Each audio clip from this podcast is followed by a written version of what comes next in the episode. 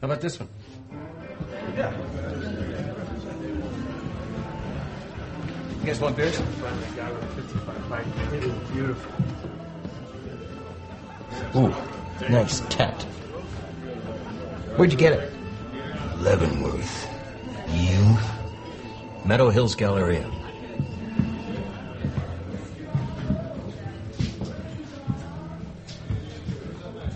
I don't think I've ever seen you guys around here before. What's your. Uh... Hey, hey, hey. Wild Hog. Yeah. That the name of your little gang? It's not a gang. We're just friends riding from Cincinnati to the coast. Hey, man. we in your seats? No. No, because we. No, we no, no, no, no, no, no, no, no, no, no, no, no, no, no, no, no. We roll. No, no, no, no. No, I insist. Sit. Sit? Sit. I insist. I think I'm gonna join you fellas. Actually, we have a. Yeah, let's join them. Make ourselves some nice new little friends. Nice patch. You get your grandmother to needlepoint that for you? Well, what, what, what's what's going on with you there, uh, Cochise? What's your story?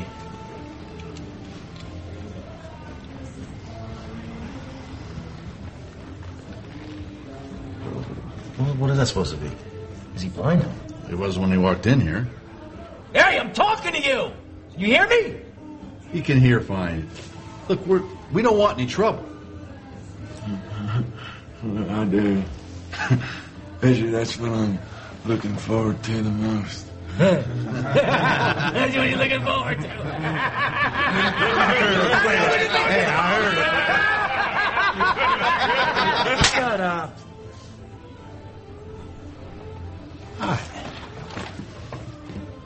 You looking for trouble? You got to be careful about Bobby here. His temper's like a Roman candle. Woody over here, you get him mad, people get broke. Doug makes kids cry. What? Yeah, you make kids cry. You made my child cry. Your kid was crying before she got to me. Oh yeah, but I asked you to give her a lollipop. It, it calms her You down. can't get All right, shut up. You know what? I think we better get out of here. No, we'll get out of here at sundown after we've had our beverage. Sundown, Hoss. These are on me. You got the mocha lattes yesterday. Ah, Hey, brother. Ah, another wild hog. Yep. yep, a Rooney. That's our gang. hey, uh, who owns that? wild hogs decide that uh, their lives are pretty boring, and so they decide to go from Cincinnati to the West Coast because they need to find themselves and uh, regain some of the adventure in life. And not long into the trip, they run into real bikers, and they uh, find a bully who who says they aren't worthy to be bikers. Now we haven't run into this yet in our little uh, biker gang, uh, the New Life Community Church uh, riders. We haven't run into that yet, but it's probably going to happen one day. So we've got a we've got a choice to make. You have a choice to make. I have a choice to make. Whenever we face bullies, and the, it's the same choice that that all of us have, and that is: do we run or do we fight? It's the fight or flight thing, you know, because I remember this when I was a kid. I remember them talking about adrenaline and talking about when bullies come up next to you and all of that stuff. And, and it, smart people know when to stay and when to go, right? And so this is probably one when they should have run. They didn't run. And so it's this whole fight or flight thing. So if you remember, some of you were here last week. If not, you can get you can either go on iTunes or go on our website or get the uh, CD out here. Last week I talked to you about the children of Israel and what happened. These are the favored, chosen people of God. They come out of Egypt. Um, Moses leads them to the promised land. They don't get to go in the promised land. Then finally they do all of their wandering. Forty years later, Joshua becomes the leader. Joshua leads them into the promised land. All kinds of miraculous things happen. Rivers dry up. They walk across on dry ground. Jericho, the walls fall down. All of these miraculous things happen. They move into all of their places. There's 12 tribes in Israel and they all have an allotment of land chosen by God, given to them by God. They had to work for it, but God provided all this great stuff. End of Joshua's life. Joshua says, y'all need to make a choice. Are you going to serve God or serve others? Lowercase g. And, and, Joshua said, let me just tell you before you make your choice, whether you follow the real God or not, me and my family, we're following God. He draws a line in the sand. All the people stand up, oh, we're going to follow God. We promise we're going to follow God. Joshua actually says, no, you won't. You're not going to be able to do it. Oh, no, we will follow God. And he said, let this be a covenant today. Make a covenant. We're making a covenant with God. So the end of Joshua's life, Bible says that he dies. And uh, it says that as long as Joshua was alive, or the elders who outlived Joshua, who had seen the works of God and remembered all his mighty deeds, as long as they were alive, the people followed God. But then you get to the book of Judges. And the book of Judges says there's this generation that rose up after them who did not acknowledge God nor remember his deeds. And then at the end of Judges, one of the worst verses in the Bible for the history of Israel, it says, There was no king in those days, and everyone did what was right in his own eyes. So you got this horrible stuff going on, and, and then the people start begging, please give us a king. We want a king. And, and Samuel was the prophet at this time. Samuel was the leader. He was a judge and a prophet, and you got two books that he's written, 1st and 2nd Samuel. Samuel is the leader, and Samuel is a man after God's own heart. Samuel says, no, do not reject God as your king.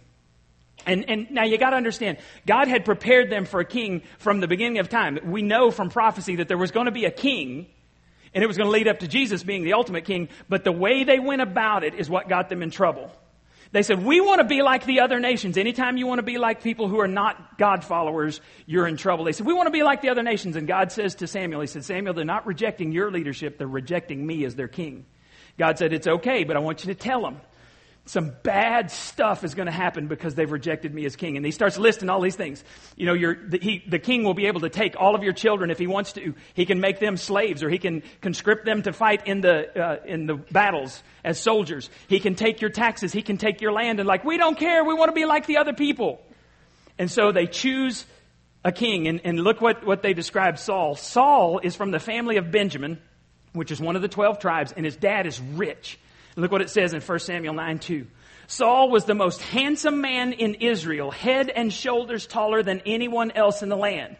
So if you were going to have a contest, a man's man contest, kind of a beauty contest for men, he would win unanimously. Not only that, he was a foot, a head and shoulders taller than everyone else. So it'd be real easy to pick out this guy. He was rich. He was good looking. He was bigger, stronger, faster than anyone else in the land. They made him king and everything was going to be great, right? Because you got the perfect looking king, everything was going to be great, right? 1 Samuel 17. The Philistines, oh, those Philistines. Bad news. Philistines now mustered their army for battle.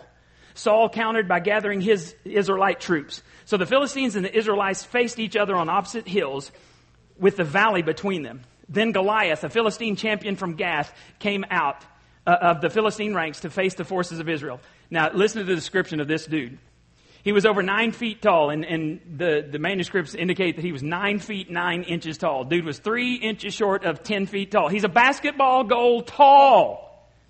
All right. Now he wasn't some stick. Uh, some of y'all remember Manute Bol, who played in the. No, he wasn't a Manute Bol. This dude, look at this. He was over nine feet tall. He wore he wore a bronze helmet, and his bronze coat of mail, the coat of armor that he wore, was bigger than most children. Weighed 125 pounds. He also wore bronze leg armor, and he carried a bronze javelin on his shoulder. The shaft of his spear was as heavy and thick as a weaver's beam, tipped with an iron spearhead that weighed 15 pounds. I've started going to body pump with Janie.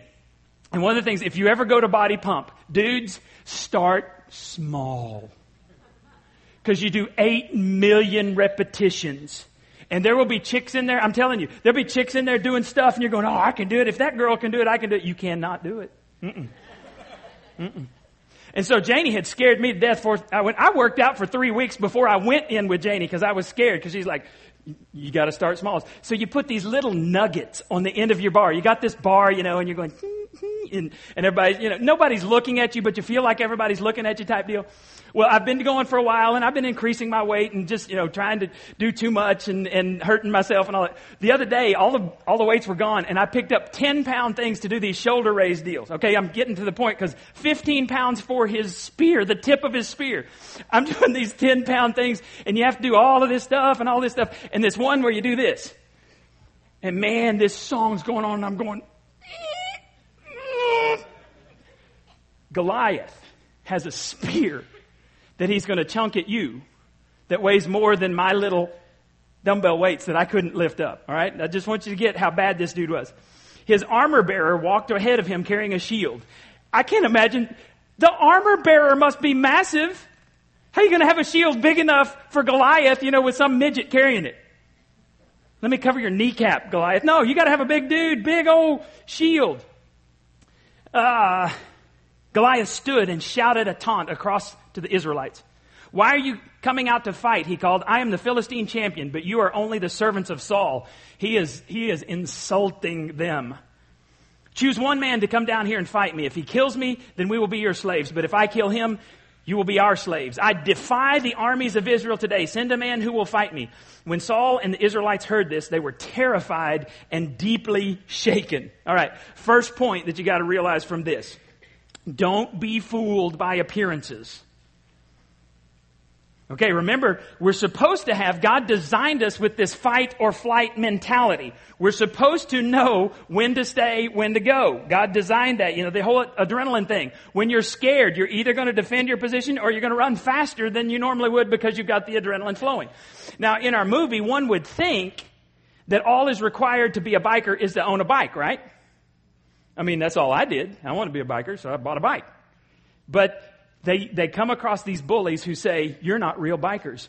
We're going to take your bike. We want you to go home. And so the guys are like, Okay, you're bigger, you're badder, you're tougher than we are. And so they run away. Now, in the Bible, who was the most logical person to fight Goliath? From what I described to you, the biggest, baddest, most handsome dude in Israel was whom? Saul. And what position did he have? He was the king. So if you're a soldier, you're a follower, who are you thinking should fight Saul? The leader. But he was hiding. Now you need to know that by this point in his life, God had already rejected Saul as king. He had already chosen David to be the next king. Now, several years, a lot of years go on before David actually takes the throne. But God had already told Samuel, the judge, the prophet, he said, I've rejected him. Quit mourning over Saul. Quit crying over Saul. I have rejected him. And the children of Israel are going to suffer the consequences because Saul is not following me. And so he chooses David to be king, and David is the youngest of eight kids. And, and um, when, when, uh, when Jesse, uh, when, when Samuel goes to Jesse, who is David's dad, he says, I need to anoint one of your sons king. God didn't tell Samuel which one. And so Jesse has eight sons. And back then, back then you were rich, man. You had sons. That, that was awesome. Eight sons. So they bring all of them in. The first one is named Eliab. And he is like a Saul. He is very handsome. He's very studly. And Samuel thinks, the Bible tells us what Samuel thinks. Samuel thinks, surely this is God's anointed. And God says, do not look at the outward appearance. Don't be fooled by appearances. I have rejected him as king. So he brings seven of the sons in front of him, and, and Samuel's like, Nope, not that one, not that one, not that one, not that one. He goes, Are we done? Because none of your sons are going to be king. And he said, Well, I got one, but he's a kid. He's a boy. He's out watching the sheep. And he said, Bring him. And as soon as he brought him in front of him, God says, I choose him. So God says, Do not be fooled by outward appearances. Which one are you going to choose? And God says, I choose the one whose heart follows me. Now, how did the wild hogs handle the bully? Well, here we go. Let's watch what they did. I'm not going to let this happen to him. I say we go back and we get his bike. You? Yeah. Well, who died and elected you Pope? This isn't about Dudley, is it? This is about you. You, you, you, all through high school. It's always been about you, and I am sick of it. Oh, screw you, Doug. You know, it's not my fault you hate your life. I love my life. Uh, Why you you- hate I- I don't- No, I no, let me tell you something. This trip was supposed to be about adventure, but no, you're too busy dragging your baggage around to let that happen. Well, thank you, Dr. Freud. Look, I'm not going back to get that bike to satisfy your bruised ego. Are you guys with me? Oh, I'm with you. Yeah, I agree. There you go, Woody. We're not going back there with you. Should we go after him? Probably. Are we going to? Nope.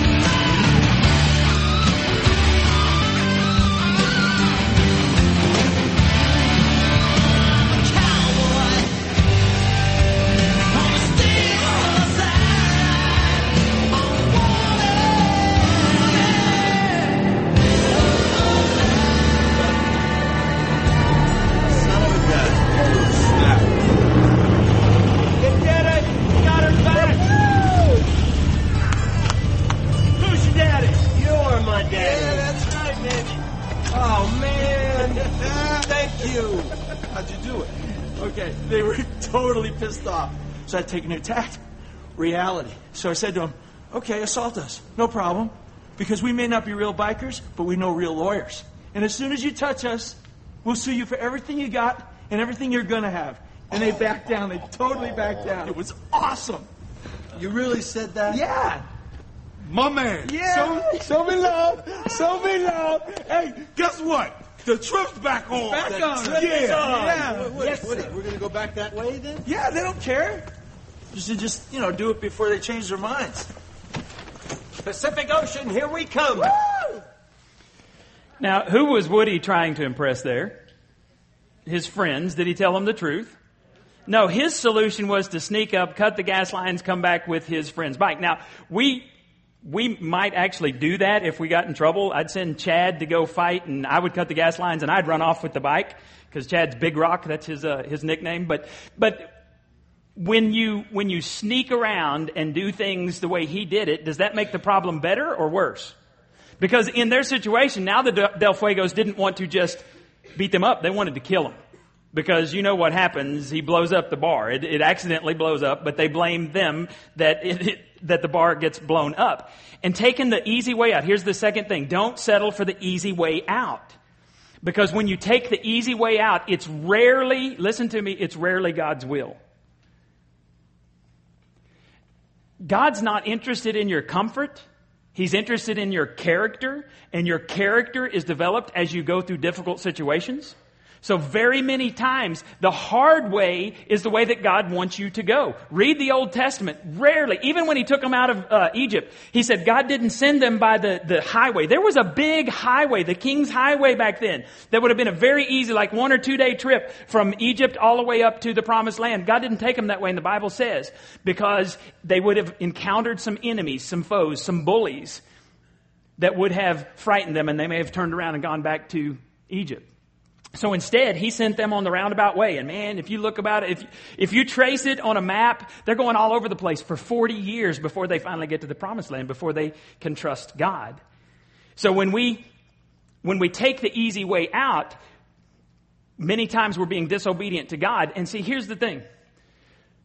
We get confused about when we should run and when, when we should stay. Many times, God is calling us to stand and fight for our family, stand and fight for what's right, stand and fight for integrity, for honor. But you know when we usually stand and stay in, in a situation? When we shouldn't. When there's temptation. When we're someplace we shouldn't be. When there's sexual stuff going on. We tend to think, oh, I can handle it. No, you can't. That's when you need to run. Read the scripture. Joseph fled when Potiphar's wife threw himself at her day after day. He ran. He ran out of the house in his skivvies is what the Bible says, to get away from it. He said, I am not going to sin against God. He ran. In the New Testament, it says, flee from sexual sin, so you run. But we think we're so tough, we can stand.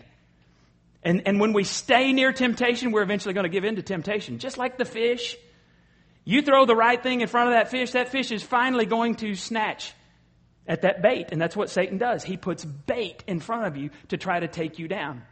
So we've got to figure out when it's right to run and when it's right to stay. Now, in our Bible story, how did Saul handle the bully? 1 Samuel 17, 16. For 40 days, I'm sorry, it's just funny to me, that big bad Saul. For 40 days, every morning and evening, the Philistine champion strutted in front of the Israelite army. army. And, and let me just ask you, did procrastination help? A month and 10 days, this big dude comes out and taunts the Israelites. Did procrastination help the situation? Now, Saul didn't do exactly nothing. Uh, he was doing something in the background. If you skip down to verse 24, as soon as the Israelite army saw him, they began to run away in fright. Why did they run in fright? Because their king ran away in fright. The biggest, baddest dude was scared. And they said, Have you seen the giant?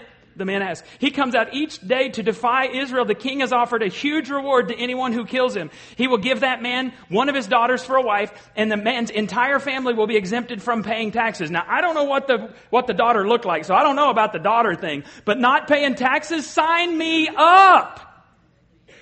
I mean, that sounds good to me, and if she's a good looking woman, then that's just bonus! Right? So surely somebody's going to stand up. Saul should have been the one who stood up. He didn't stand up. He's hiding and he tries to bribe someone else to do his job. This seems like a pretty sweet deal to me. but no one stepped up.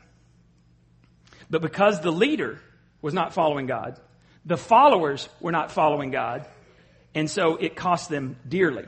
Now, the next thing I want you to realize from this whole story is don't try to prove yourself to others. We do this all the time. It's what Woody was doing. He was trying to look bad, tough in front of his friends, and he was lying to them, and it got him in trouble. And probably it's going to happen to you too. When you try to look good in the eyes of your friends instead, instead of trying to look good in the eyes of God, it will cost you. Now, what, what do fighting men do when they're not fighting? What do soldiers do when they're not in a battle? When they're bored, what do they do? Drink, or get in trouble. They go and they pursue things that do not advance the cause of their country. Is that a fair statement? Because soldiers are trained to fight, and when there's no war and when they're bored, they're going to do stuff. Well, here's what happens when these men get bored. So, what brings you boys on this trip anyway? Well, firstly, we had to get away, okay? And secondly, you know, you just never know how many more summers you've got left. Do you? Wow. That's deep. I just came on this trip, you know, hoping to reclaim the old Doug, you know. You know, I know exactly what you mean. You know, you can never let life get too stagnant or too safe.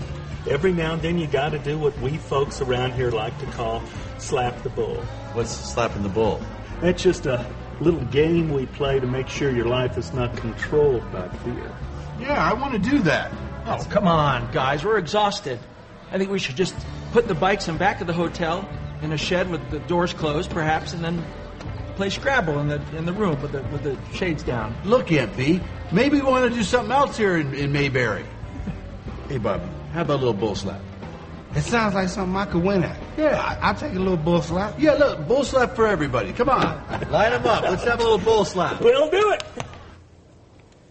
So literally, we're going to slap a bull. And then you're going to want to hightail it out of there. Why? Because he can kill you. Mm-hmm. Perfect. Hey, man, I thought this was a drinking game. Yeah, you know, yeah, a lot of animals I would slap. But, I, you know, chicken. I'd slap a chicken or a goat maybe. A ferret I'd slap, you know. But I'm not, I'm, I'm not going to slap a bull. Oh, come on, Doug. It's your idea. Get in there. Come on. It's not safe, Woody. Oh, it's not safe. You know what? You snooze, you lose. I'm going. You getting ready to do that? Yep. Oh. he looks confident. Easy.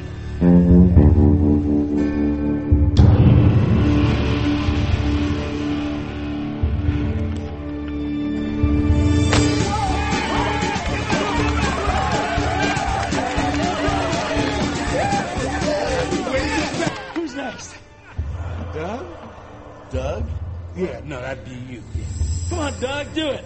You know, it, it, you, they could, that's really an, um, Doug. Go. Come on, man. Handle your business. It's easy. I'm not going to. Yeah, come on. It's fun. Old days, Doug. Old days. Slap a ball. I'm going to slap that ball. There you go. Just slap it right there in the rear end, huh? Right on the hind haunches. You know, this is so good for Doug. Actually, it's good for all of us. Yeah. Hey, Charlie, thanks for bringing us here, man. Sure. Glad we could help. Yeah, and we never seen it done twice in a row. What? It, will be interesting to see how the bull takes being slapped mm-hmm. now that he's alert. Mm-hmm. Alert? You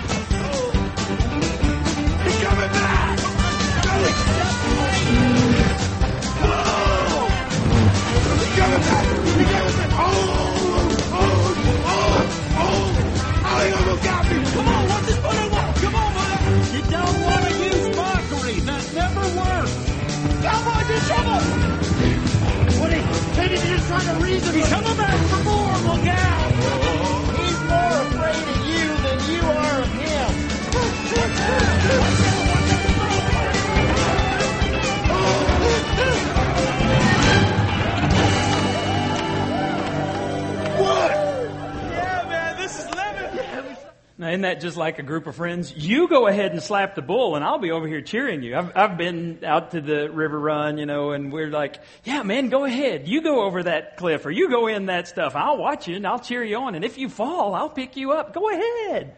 That's what friends do, right? These guys decide to slap a bull on the hind haunches to prove that they're not controlled. I like that. He goes, a little game we play to prove that you're not controlled by fear. These guys, you got to get this straight. These guys are away from their homes, they're away from their families, they're away from their jobs, and they're going to slap a bull to prove that they're men.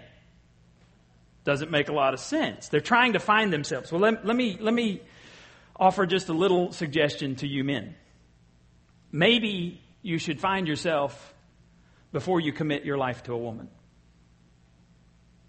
Maybe when you stand in front of God and witnesses and you say, I do, maybe you should think about it first.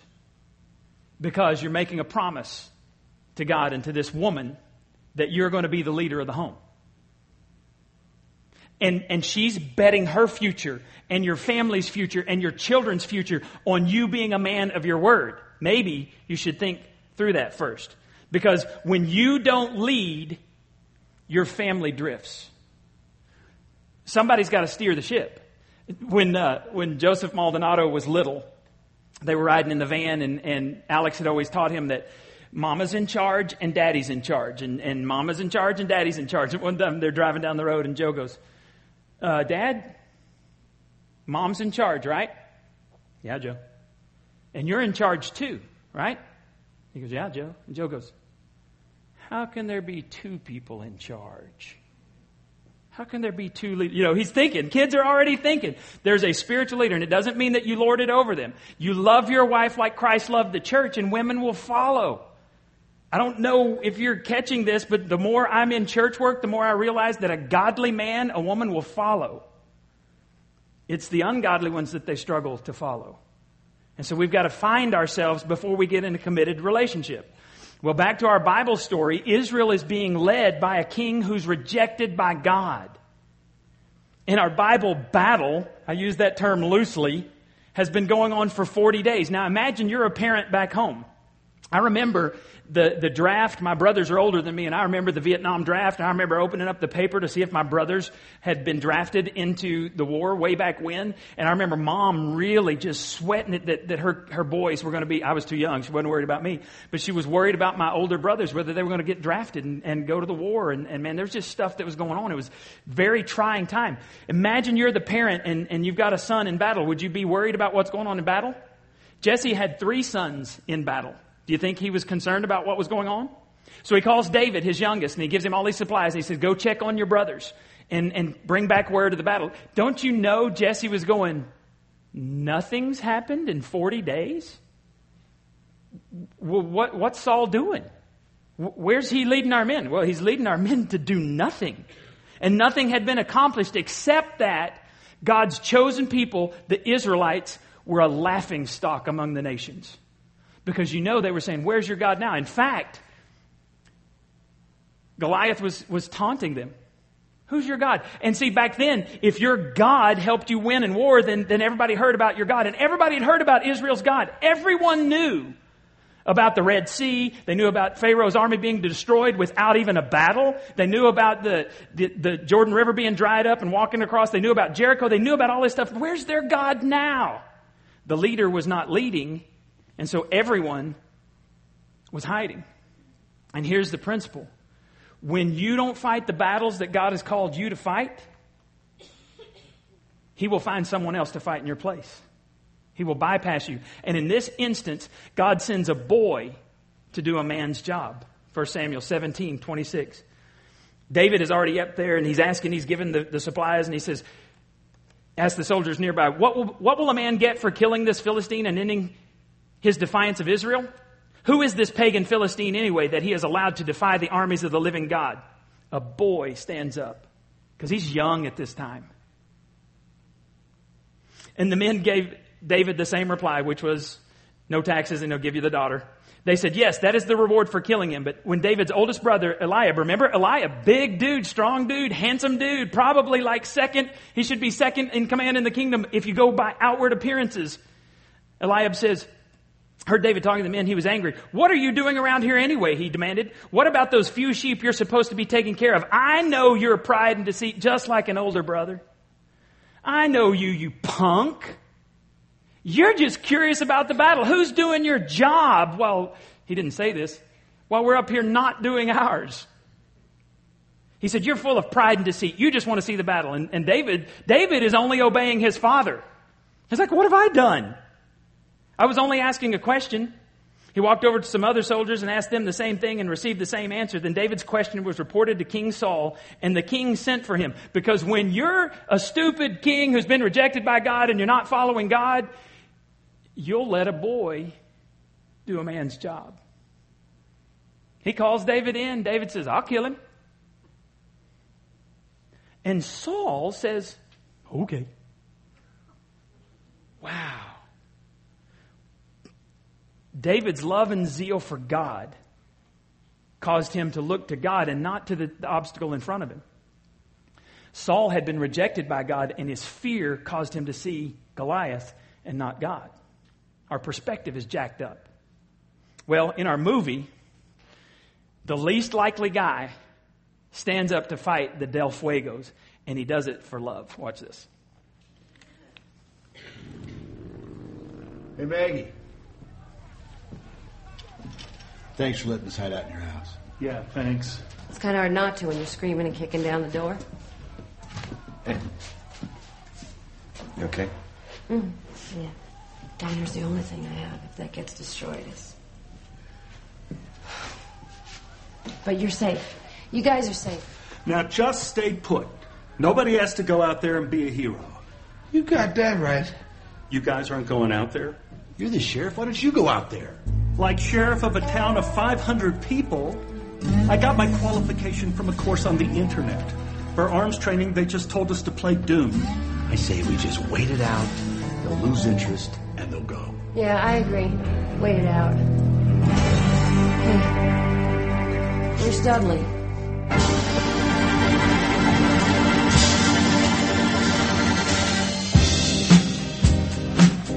Oh, Dudley, don't do that.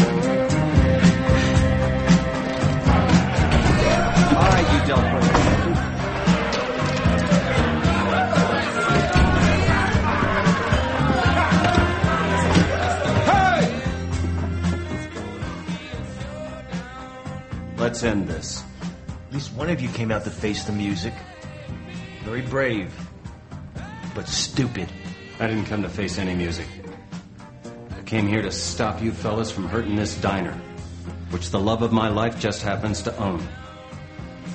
So if it's gotta get ugly, I'll give you ugly.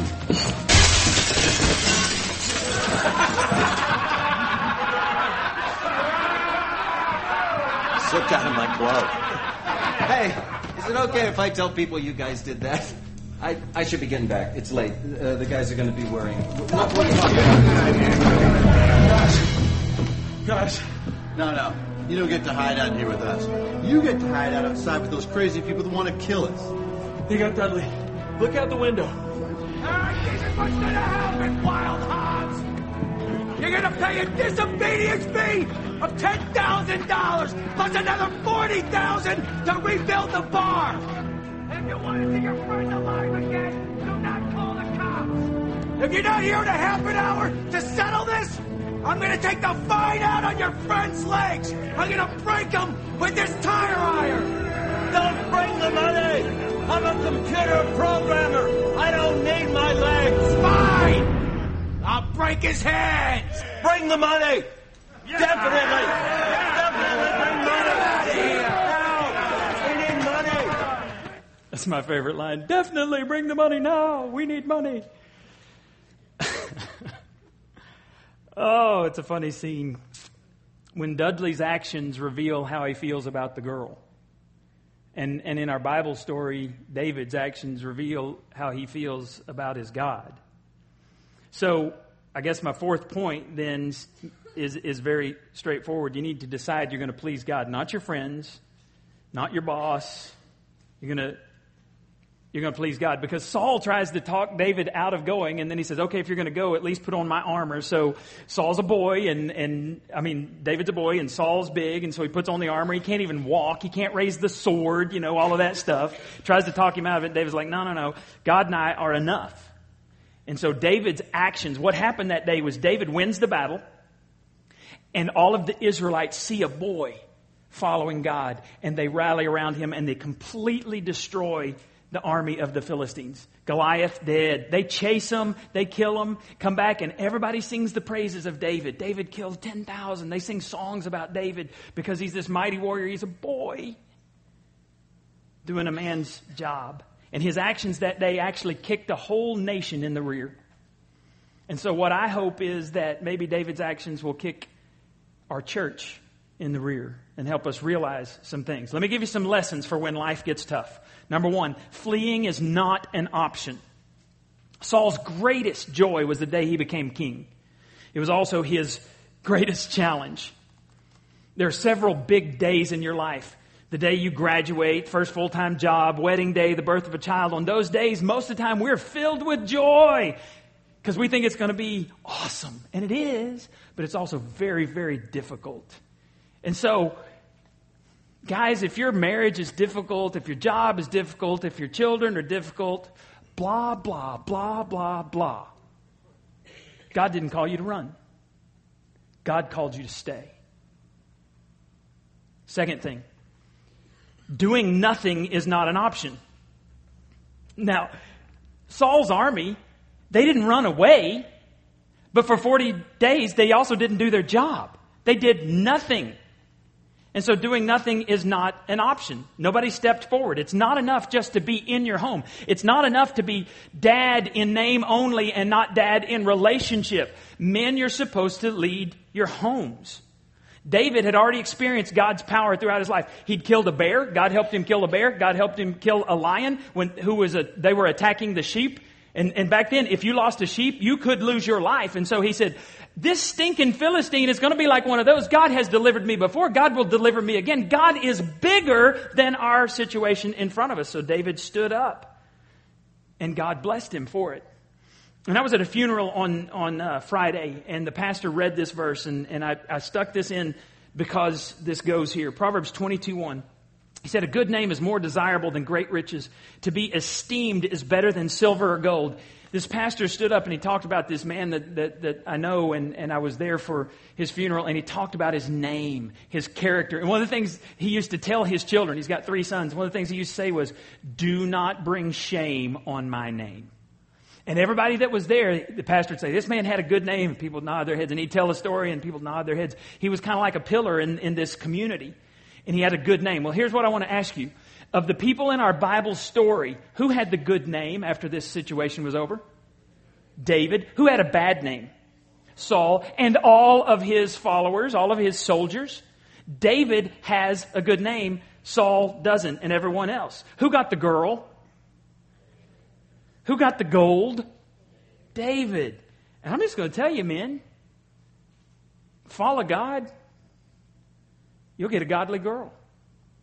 Follow God, and, and I'm not saying you're going to be rich, but I promise you your needs will be provided for. It's real simple formula. The enemy of God is after your home, men. And he's going to attack your wife, he's going to attack your children, anything he can to get to you. What I want to what I want to challenge you today is let's not open up the door and allow the enemy just to walk in. You know how we do that? We open up the door and allow the enemy to come in when we don't take our God given responsibility to stand and protect our family and lead them towards Christ and be the men God wants us to be.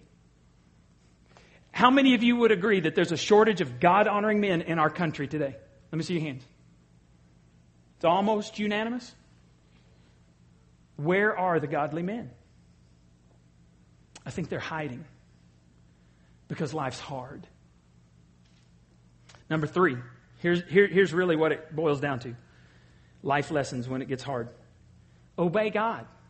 Because here's the thing I think that in many instances, God's will is through that obstacle. Would you say God did great things in David's life because he went and defeated the giant? Yes. In fact, that was one of the major things that, that propelled. Now, it was years, but it propelled the hearts of the people to follow David as king when he became king later. Because the nation was split apart. I mean, there was a bunch of bad stuff that went on. But when David became king, people started noticing they're going, God is with him. God is with him. And they finally rally around David and they say, God is with you. We will follow you anywhere. We'll do anything you tell us to do. His name was great because he obeyed God. And so I think that God didn't mess up by bringing you to Palestine. God didn't mess up by bringing you here today. He has a job for you to do. And when you face those obstacles, it won't be easy. God doesn't want you to do things that you can do because then you get the glory. God wants you and me to do things that only He can do because then everyone goes, What a great God you serve. John and I were talking about this this morning. That we want to be a part of a church where God does stuff so great, they're like, Y'all, y'all couldn't have done that. No way.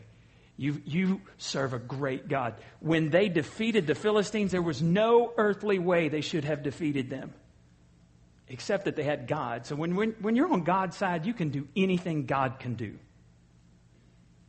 So we need some men who will stand up and obey. Now, I got to mention one more thing. David was a man after God's own heart. David did what he should do, and then years later, David had his Bathsheba moment.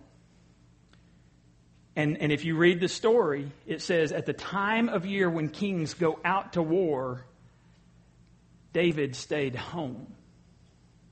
See, he stayed where he shouldn't have stayed.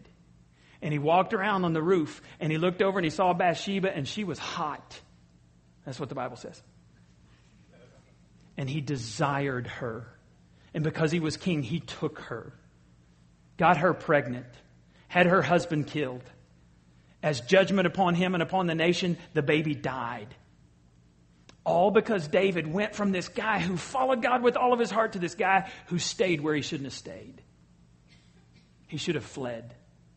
So, men, we got to learn when it's right to flee, when it's right to fight. I'm just going to tell you something. If it's sexual and it's not with your spouse, you should always run. Now, if it's sexual and it's with your spouse, live it up in the name of Jesus. God gave us sex, right? And it's supposed to be good in marriage. You will never be blessed by God if you disobey God's principles. Let's pray together. Father, it's really my heart that that we have men and women who get it, who understand that the Christian life is not this casual thing. It's an all or nothing deal. And so, God, I just pray that, that you'd light a fire under men who are supposed to stand up and lead their families. And for the women who are here who are single, God, give them blessing and grace and honor so that they can lead their families when, their when their husbands aren't. For those women who are single, I pray, God, that their heart would be captured by a man who is pursuing you wholeheartedly. And for the men who are single, that they would have a clue what it means to be a man. That you'd raise up a generation of men who serve you and follow you. And we just pray all of this in your name. Amen. We have three baskets at the back. One is our joy basket. Church members, regular attenders, that's where we give our offering. We have a registration card basket. Fill that out if you have prayer concerns. Write that on the back because I pray over those during the week. And we have a bagel basket. I think we're right at $107,000 that we have left to pay off of our debt. And we're praying that God would help us get out of debt as quickly as possible so that we can do more in our uh, area and in our world. And we believe God's going to do something crazy, something ridiculous, and pay off that debt and prepare us for the future. We don't know exactly how that's going to happen, but we believe God's going to do that. Um, and, and, and so I want to finish this service today with the song, Our God is Greater because David saw it. Before David ever got into battle, he was saying, Our God is greater, stronger, higher than any other. I don't know what you're facing today, but some of you feel like you're about to go under. The thing I want you to remember is our God is greater than anything you will ever face. So we're going to worship Him this song, and then we're going to be dismissed. Be sure and put the stuff in the baskets. Let's stand.